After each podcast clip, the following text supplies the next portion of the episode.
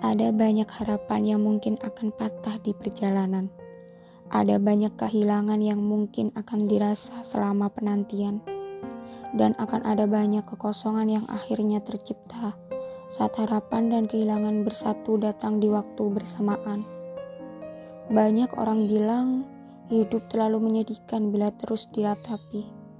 Banyak orang bilang hidup teramat lucu bila terus ditelusuri. Dan banyak orang bilang hidup sangatlah sederhana ketika bisa untuk dimengerti.